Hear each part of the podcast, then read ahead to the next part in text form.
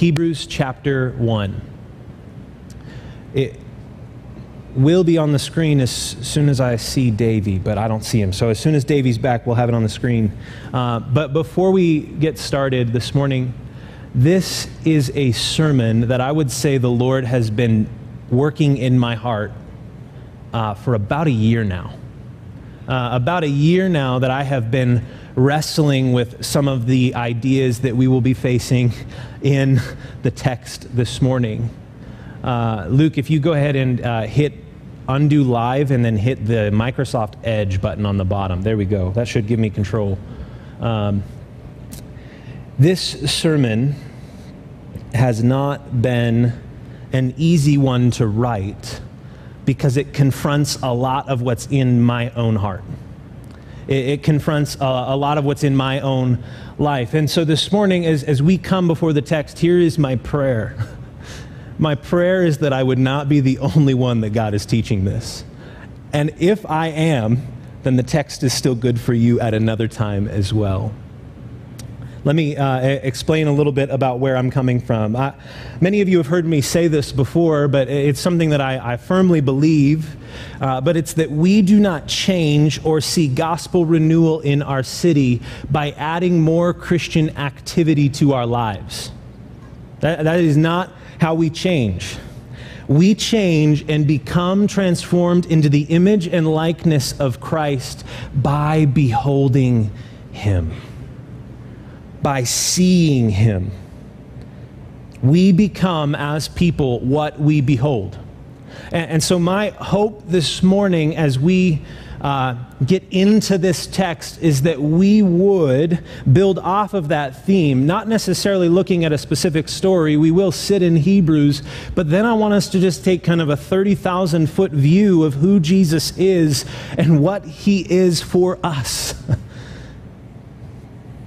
So here's what I want to ask uh, before we get started Who in this room has ever been in a place where they feel like God is not speaking to them?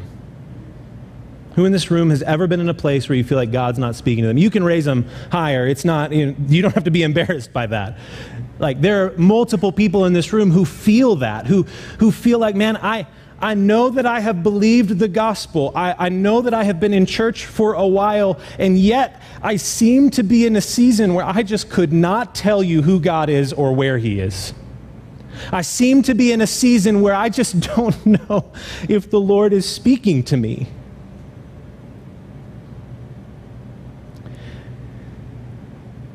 What I want us to realize this morning is that that experience is not the exception. That experience is not the exception. This has been what I would say is a uniquely challenging year for me for a variety of reasons. And it's just full disclosure easier to preach this sermon to somebody else than it is to my own congregation. So here we go uh, as a young father, father with young kids who refuse to sleep, uh, a busy schedule, um, this has been a year where hearing from the Lord has been much more difficult. Being with the Lord has been much more difficult. And so I don't know, maybe some of you have misconceptions about pastors. Maybe you think that uh, pastors wake up in the morning and they float out to their Bibles by coffee that's been prepared by the angels and they just sit in the presence of God for hours. But that has uh, certainly not been my last year. My last year has been hard and grueling work to see what the Lord is doing. It doesn't it doesn't mean that he's not doing something, but it's been hard work for me to see it. Being with God has been hard work in my life lately. So, if somebody were to come into my office one week and they were to say, Hey, um, Pastor, I want you to know that um, I'm, I just feel like the Lord has not spoken to me in a long time. I, I don't know where He is, I don't see Him. I, I would probably run them through a pastoral diagnosis for a variety of things. I would say, um, is there unrepentant sin in your life? Ryan Little made a, a, great point as he led us into the Lord's table earlier this year, this month, and he said, he said this, and I, I thought it was a profound point. Communion with God can be broken by unrepentant sin in our lives. That's true. Like when we are unrepentant in our sin, it's easy to be, to be feeling like we cannot connect with the Lord. And, and, Ryan made that wonderful point as we came to the Lord's table to give us an opportunity to walk in an area that may keep us from knowing where God is, is when we have sin that is unrepentant in our lives. Uh, so I would ask that question, and then, and then I'd move on and I would say, uh, okay, uh, are you making time for God? Right? Like it's easy to say, hey, I'm not seeing the Lord.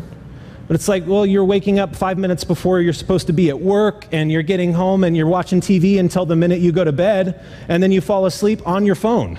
Like, uh, maybe that's the reason why. Like, are you not actually posturing your life to see the Lord? And if they said, no, like, man, here's my schedule. I'm waking up every morning, I'm, I'm in the Word, and it just feels dry. I feel like I'm not getting anything. It feels academic. Then I would say, okay, all right, you've got the first two down. Is there unforgiveness in your heart towards a brother or sister in the Lord? Like, is there anyone that you know that is in the church that, man, you are harboring unforgiveness towards them? And, and if they said, no, really, like, man, I, I, have, I try to keep a, a really, like, no record of wrongs. I've been trying to really actively do that. And then I would say, okay. If you are answering no to all these things, then I have some difficult news for you. The Lord might be working something in your life right now. And He is using distance, or at least felt distance, to teach you that. Now, that's an unpopular idea for us in the Christian church. We don't like to hear that the Lord might be allowing us to not feel his presence for a season. But here's, here's why this actually matters um, that the Lord does this for a variety of reasons, but, but one in particular. If we believe that there's a formula for how to reach God, then we believe more in a God that is like Superman or Batman than we do believe in a God who is the God of the universe. So here's what I mean by that.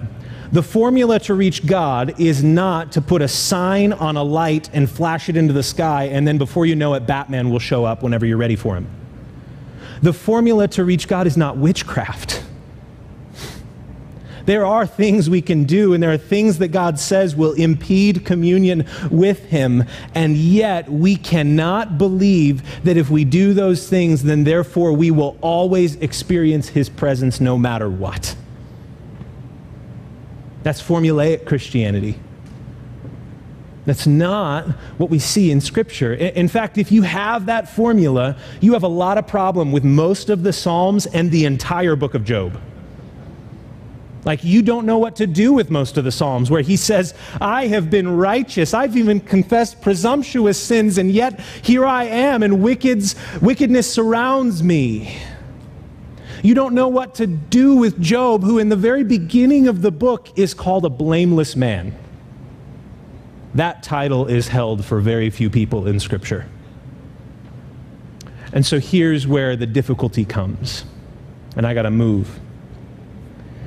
Um, we all believe uh, that God still speaks to people.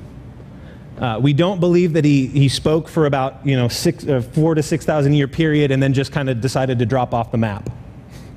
We believe that God is still speaking, maybe not in the same authoritative way as Scripture is, but, but we believe that He still speaks to His people, that He is present with His people. So, what do we do if we believe that when it feels like God is not there? What do we do?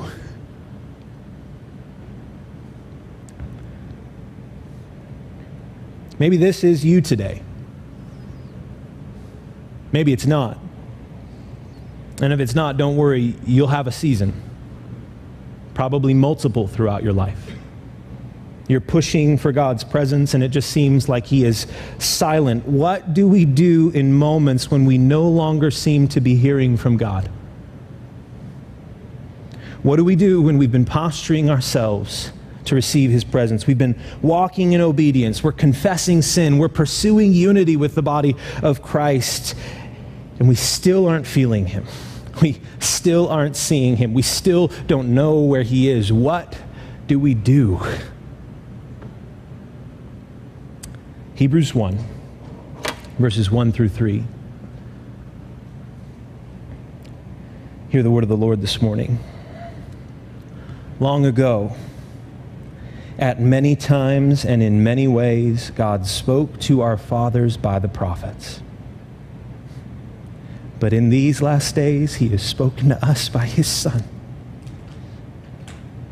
whom he appointed the heir of all things, through whom also he created the world. He is the radiance of the glory of God, the exact imprint of his nature, and he upholds the universe by the word of his power. After making purification for sins, he sat down at the right hand of the majesty on high. This is the word of the Lord. Thanks be to God. Here is what we know about the church that is being written to in the book of Hebrews almost nothing.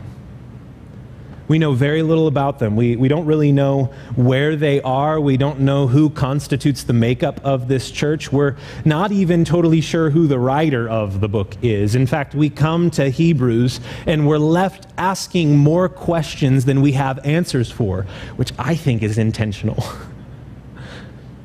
we come to the book of Hebrews asking questions and we get very little answers.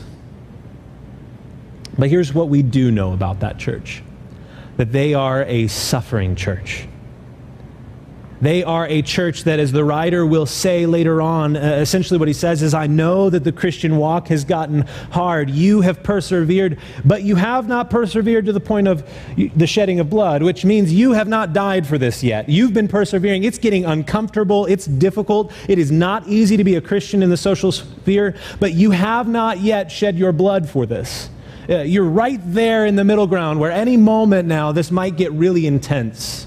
They are suffering, they are feeling. They are feeling the weight of being in a society that does not see, the things, see things the same way that they see things. That doesn't sound familiar at all, does it? They are, they are in a society that is feeling that way. They, they're feeling the weight of the suffering, and, and here's the question that they're asking where is God in this? Where is God? Where is He? And, and, so we see this throughout the book, this complex thing begin to happen. They're asking this question what happens when we don't know where God is? What do we do with that? And so in, in today's day and age, maybe we would scramble for solutions, right? We don't like discomfort. And so anytime the, the un- uncomfortability of God not being present shows up, we seek instant gratification. And so we try to run from those feelings. We don't like waiting, and so we run from the waiting. Here's, here's how I know this. Maybe I'm the only one that's noticed this. If, if that's the case, that's shocking. Is, is nobody else frustrated with the fact that Amazon used to be two days shipping and now it's like a week? what has happened there? This is not my time to get on Jeff Bezos, but this is my time to say it's revealing in my heart I do not like the process of waiting. I want it in two days. In fact, I'm shocked that Amazon has not figured out how to get it to me an hour after I've ordered it yet. Even here in El Paso, we're a big enough city. Uh, I need to move on. Um, talk to me later about my issues with Amazon. Um, there are there's this revelation to us that we don't like the process of waiting. We, have all seen that. We know that in various areas. And, and so, what do we do? We self medicate with our age of distraction. It, it, imagine, if you will, that you have been standing in line for two seconds. It's two seconds longer than you would have liked to be standing in line. And so the first thing you do is you pull out your smartphone and you hope that maybe somebody thinks you're important enough to text you. They have not texted you, and so you hope maybe somebody thinks you're important enough to post about you. They have not posted about you, and so what do you find? That you are in an endless stream of scrolling throw your social media as time passes because you can't handle the waiting. Neither can I. Neither can I. We are impatient people, so we self medicate. And it does work for a time. We feel a little bit better. Maybe we distract ourselves from what we're feeling. Maybe we even stay busy enough to forget, but inevitably, other voices always leave us wanting more, always leave us craving for more. Or maybe uh, some of us, we're, we're feeling distant from God.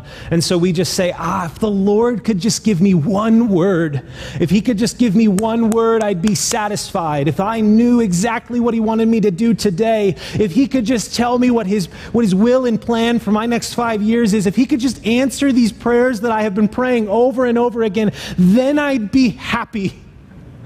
Then I'd know that He hears me. Then I'd be able to continue on in the Christian life.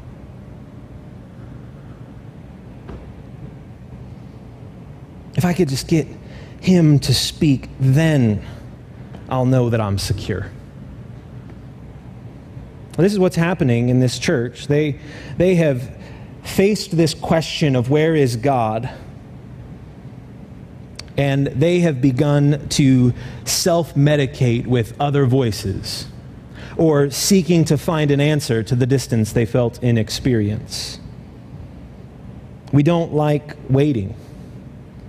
We don't like waiting. In fact, as we move on throughout this book, if we were to spend the time to read it, we would see that they would be moving on from the gospel. They would move on to other things to save them. They would be a church that decides that angel worship seems to be more prevalent, so we're going to move into that because we seem to hear voices more that way. They would be a church that would move back to the old ways of rituals that had been prescribed in the Old Testament. And they would say, well, we can do this because at least then that we know it's tangible in front of us that God's here and working and speaking. They would move past Jesus. The author writes to this church and he, he's working to help them to better understand their situation and their suffering. And essentially, the message of Hebrews is this uh, Jesus is God's message to you. Jesus is the sure and steady anchor for the soul. See what's happening when we feel that weight of, of moving and not feeling God, and we wish that He would just show up and we decide to self medicate. What's happening, and what the author of Hebrews assumes, is that you and I, just like the early church, are a people who will naturally drift away from God. The author of Hebrews assumes that in his writing. He uses the words that Jesus is an anchor. What is an anchor? An anchor is what holds the boat steady in the storm. The author assumes that you and I are just boats being tossed to and fro by the waves, and we need an anchor. We need something to hold us steady. And Jesus is that anchor. Thank you. Somebody had to. I mean, Jesus is the anchor. That's scripture. The author of Hebrews assumes that, and there's an assumption that we will drift away. And so the emphasis of the book is you may be not hearing God. You may be not seeing God. You may not understand God. Hold fast to Jesus, and he will hold fast to you. So, what does the author do? In these first three verses of the book, he reintroduces us to Jesus. He begins the passage with beginning with how God spoke. He comes out of the gate strong. He says, God used to speak through the prophets, various ways of speaking through these prophets. You would kind of get an unclear sort of picture. Uh, but now, now God has spoken through his Son, whom he appointed the heir of all things, through whom he made the world. God the Father creates by God the Son. Everything in this entire world has been created by God, through God, and for God. Everything. So when this text says that he, Jesus, his son, is the heir of all things, the author is telling us that in Jesus we see the point of everything. We see the point of it all. We, we see the reason for everything, not just why things were created, but the way in which God is redeeming and reconciling all things to himself. This is not individual personal salva- salvation, this is cosmic. Everything being redeemed by God the Son. And this is a fundamental framework for us as believers. Uh, the mind of the believer needs to be shaped by this. The mind of the believer needs to be shaped that we understand the world rightly through the lenses of Jesus. In this idea uh, of Christ being the heir of all things, here's what we're seeing. If Christ is the heir of all things, then no matter how pointless you think your life is, it's not. No matter how pointless you think the season you're going through is, it's not. No matter how pointless you think the things that you're seeing out in the world are, they're not. Like all of that, all of it, all of it culminates in being a part of Christ's inheritance. That's what this text is telling us. He is the heir of all things. Your life, brothers and sisters, hear me here. Friends, hear me here. Your life has meaning.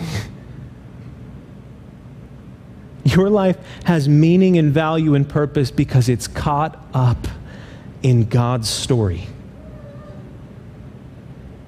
You carry Christ. if you are in Christ, then you carry Christ with you. You carry Christ as someone who is part of his eternal inheritance.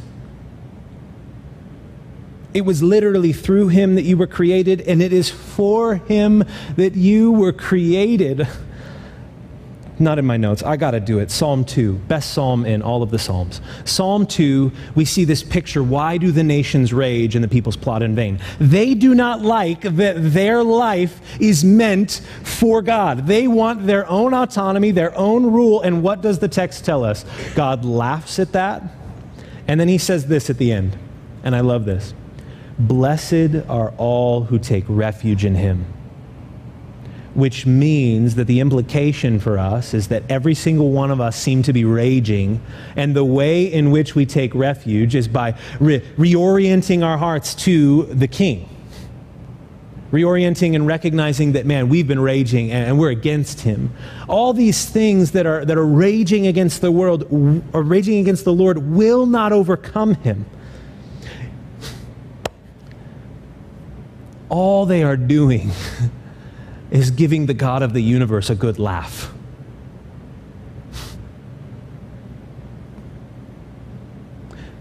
Should that not shape and form the way that we look at the world as Christians? Like, God thinks it's like a toddler throwing a temper tantrum. And while those can be frustrating, if we're honest with ourselves, most of the time they're a little bit funny to watch. Maybe I'm just sick.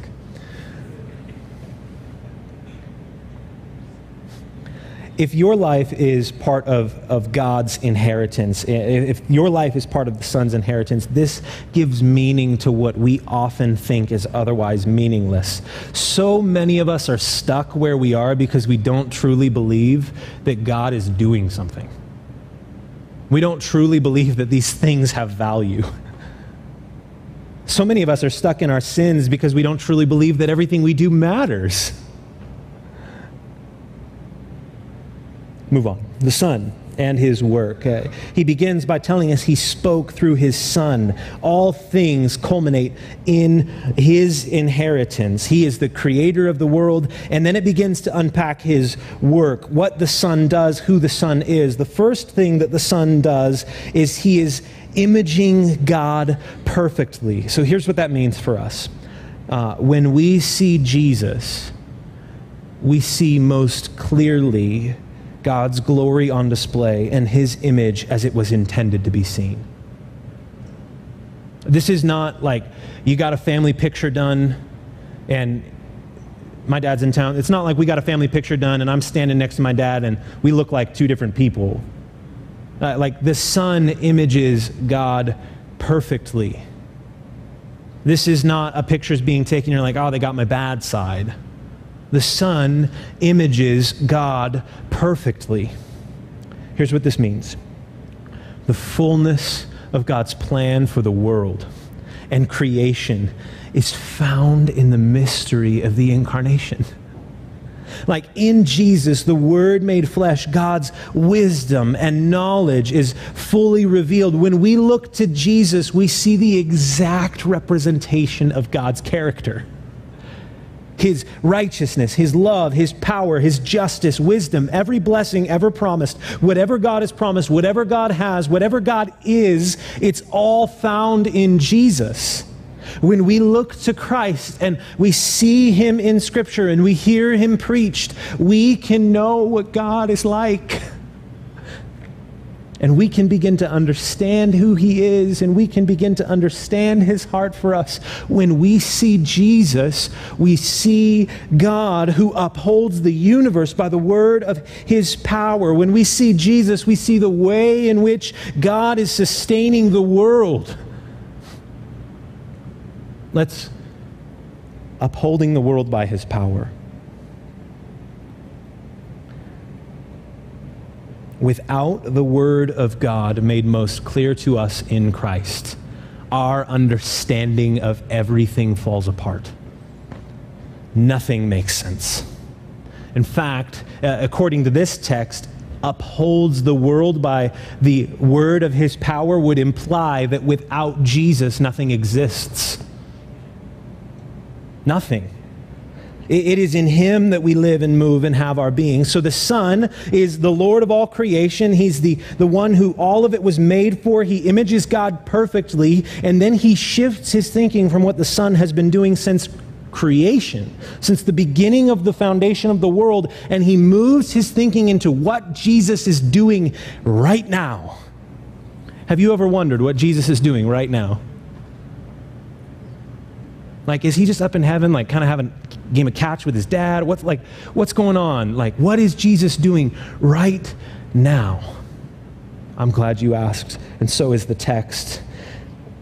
After making purification for sins, as the first clause that we see at the end of verse 3, God speaks through the work of the Son in the purification of sins. So maybe you, like me, are somebody who's in process right? You you are not where you want to be in your life. You look at your life and you look at even your your path with the lord and you're a little bit disappointed. You think man i should be further along from this right now. I should have some of this stuff down. Well god speaks to that process he speaks to that process in the work of Jesus on the cross, who takes on the sins of the world. L- listen, hear this. In the cross, Jesus is doing the work of making those of us who are dead alive. In the cross, Jesus is making it possible for God to forgive us of our trespasses. In the cross, Jesus is canceling the record of debt that stands against us. In the cross, He is setting aside your sin by nailing it to the cross. Here's what this means you are in process, but notice the way this sentence works having made purification for sins. What is the verb tense there? Past. That work is finished, my friends. So you're looking at your process thinking, man, I should be further along. And Jesus is looking at your process and saying, done. And here's what he's doing now. Look at this. Oh, man, I love this passage of Scripture. He sat down in heaven. This is great. In ancient Jewish culture, to sit down implied that you were finished working. So when you sat down in ancient Jewish culture, the day was done, the work was done, you said the project's finished. So when Jesus sits down at the right hand of the Father, what he's saying is, it's done. the work is finished, my friends. The work is finished. The purification for your sins is finished, which means this as you and I enter into this process that we are all in, we know it's finished. We can enter in with confidence. We can enter in with confidence because our sanctification is bought on the cross of Christ. The purification of our sins is not something that happens in the future once we've figured it out. It is something that happened when Jesus died on the cross for your sins. And so when we enter into the work of sanctification, we're doing so with great confidence that Christ will indeed purify his people. Like, this is not one of those texts that says, after making purification for sins for those of them who figured it out. After making purification for sins for his people, he sits down. He's finished. You are stepping into the process of growing into Christ likeness, knowing that Christ is going to finish that work in you. As you actively engage, and He does the work. This is not sit back and say, Lord, I'd really love it if you'd help me with this thing.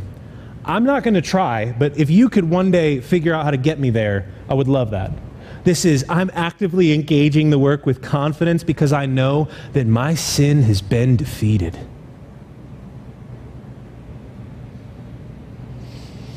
In Jesus, God's most prominent word pronounced over your life is found. In Jesus, God's most prominent word pronounced over your life is found. You don't have to go looking for other words to be spoken to you. You don't have to wonder when Jesus is going to show up and maybe make some things a little bit different. You can actively engage knowing that God has spoken a truth over you in Jesus Christ. That God has spoken clearly to you in Jesus Christ. And that when we don't know where God is, we need look no further than Jesus. And so, if you will, with me for a moment, allow me to show us how God speaks to us in various situations. Maybe you're in here this morning and you're wondering if this is all it is.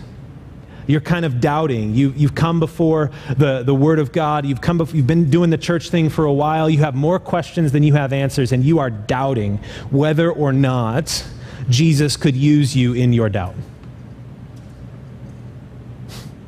Matthew 28, many of us know it as the famous passage where Jesus gives his great commission. But there's a little clause right before Jesus comes to them and gives them the mission of the church. It says that they worshiped and some doubted. Jesus does not hightail it out of there after that. He's not like, ah, they're doubting, so I got to run. I can't trust them with my presence. I can't trust them with the Holy Spirit. I cannot trust them with the mission of the church. No, they are doubting, and it says that Jesus moves towards them. If this is you today, where you have come in here wondering what to believe, all you've seen from Christianity has left you wanting You've been through all the motions, you've said all the prayers, yet you haven't felt the presence of God. You've been walking an unknown, not seeing Jesus. You've got questions, and there is no answer that I could give you today that would be more powerful for your life than for you to know that Jesus does not look at your doubt and run the opposite direction. He looks at your doubt and he moves towards you. He moves towards you. He desires to reveal himself to you. He is not running in the opposite direction of you, friend. He's inviting you into his story, into his mission, into his life. Maybe you're in here this morning and you say, okay, but how does Jesus speak to the sinner? Well, regardless of what we've already seen in our passage, maybe you're in here this morning and you're saying, I cannot rid myself of these sins. I am just weighted down. I cannot seem to get rid of these things.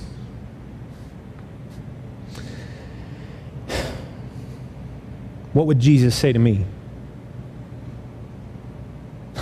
I want to rid the sins of my life and I just can't. What would Jesus say to me? In John chapter 8, we see a story. A woman who has been caught in adultery and she is brought before the Lord, and many are surrounding her, ready to give her the death penalty for her sin. And Jesus, the only one in that entire crowd who has the right to condemn her, does not condemn her. He sits down and, and he writes in the sand. What he writes is, is neither here nor there, but at, at that moment, beginning from the oldest to the youngest, everyone drops their stones and walks away until it is Jesus and this woman, Jesus, who is the God of the universe in human flesh, who images God perfectly. Some of us view him as a stoic who maybe just kind of sat there and was like, Neither do I condemn you. No, Jesus looks at her. He loves her and he lifts up her face and he says, Woman, does no one here condemn you? Neither do I. Go and sin no more. He looks at her and he loves her and he invites her into a life of freedom. And if this is you today, where your sin has been resulting in condemnation being heaped upon you, and you are sitting under the sound of my voice, wondering if you could ever be forgiven, well, I have good news for you, my friend. Jesus looks at you and loves you. He says there's no condemnation for you. You don't have to live in that any longer. You don't have to stay in this. You have been offered a way out by the God who stands in between you and those who would condemn you. Look to Jesus and see freedom. Look to Jesus and see the beauty of grace. See a God who is not throwing stones at you, but is instead stepping in front of those stones, taking the punishment for you to give you your dignity and your value and your worth back. And then he invites you. He is not done with you, friend. He invites you. He says, Go and sin no more. Why? Not because Jesus' forgiveness is conditional upon your showing up and performing but because your sin does not have the final word over your life. That's not who you are. Jesus has the final word over your life. And he says that that sin is not who you are, that he has purified you. You are not stuck. The God of the universe has given you a greater identity, one of no condemnation. Maybe you're in here this, this morning and you say, Austin, I'm not doubting. I know who God is. I am not sinning. Uh, not, not habitually, anyway. I mean, we all have sin, but I, there's no prevalent sins in my life that would cause me to wonder where Jesus is. But I am suffering. I am hurting, and I don't believe that God is good. In John 11, we see a story where one of Jesus' friends has died, a man by the name of Lazarus. And Lazarus' sister comes before Jesus and she says this to Jesus. She says, Jesus, if you had been here, my brother would not have died.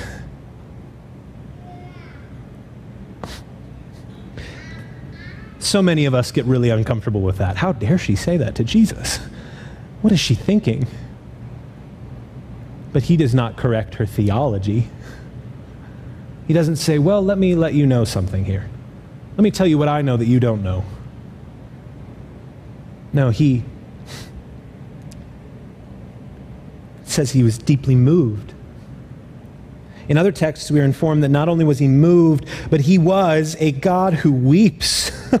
If Jesus is God revealed to us, then how he responds in the face of suffering and death is exactly how God responds. God moves near to his people when they suffer. He doesn't run in the opposite direction. And while suffering is the place where we find it hardest to see God's goodness on display, It's also the place where God's goodness is most clearly revealed to us because it's in Jesus' suffering that God makes a way for us to have hope forevermore. Jesus is the answer to the question Is God good in suffering?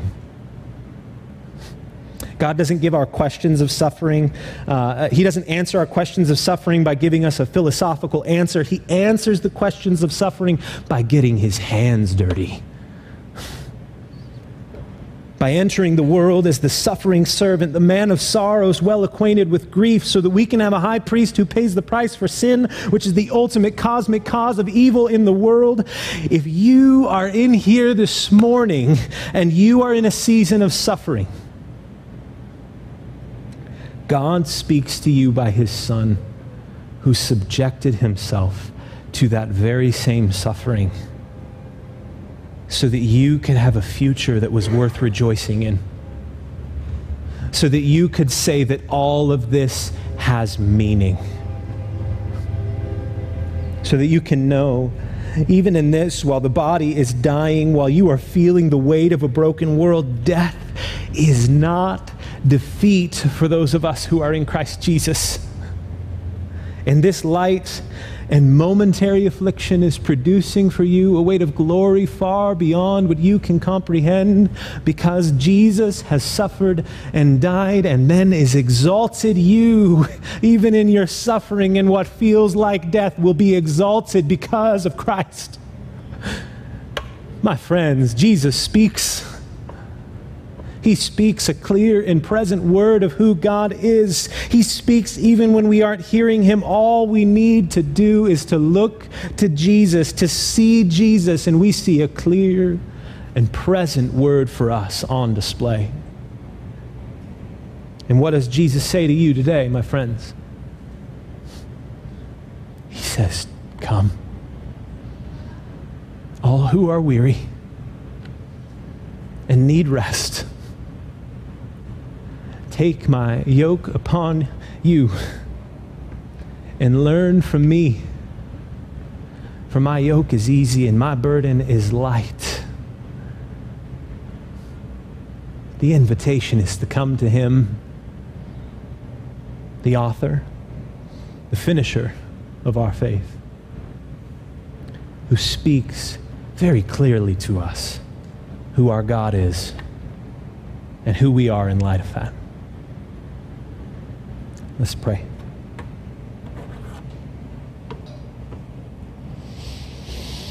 Hmm.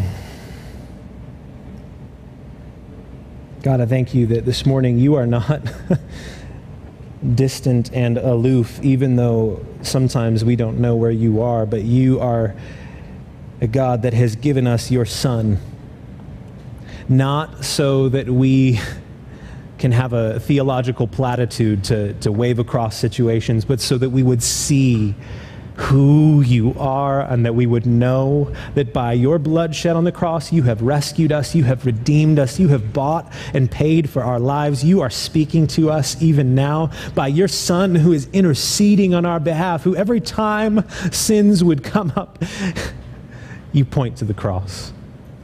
You say, Look, I did it. Every time suffering comes up, we see your exalted state and we know and we know and we know that you are victorious. Help us to see you. It's in your name we pray. Amen.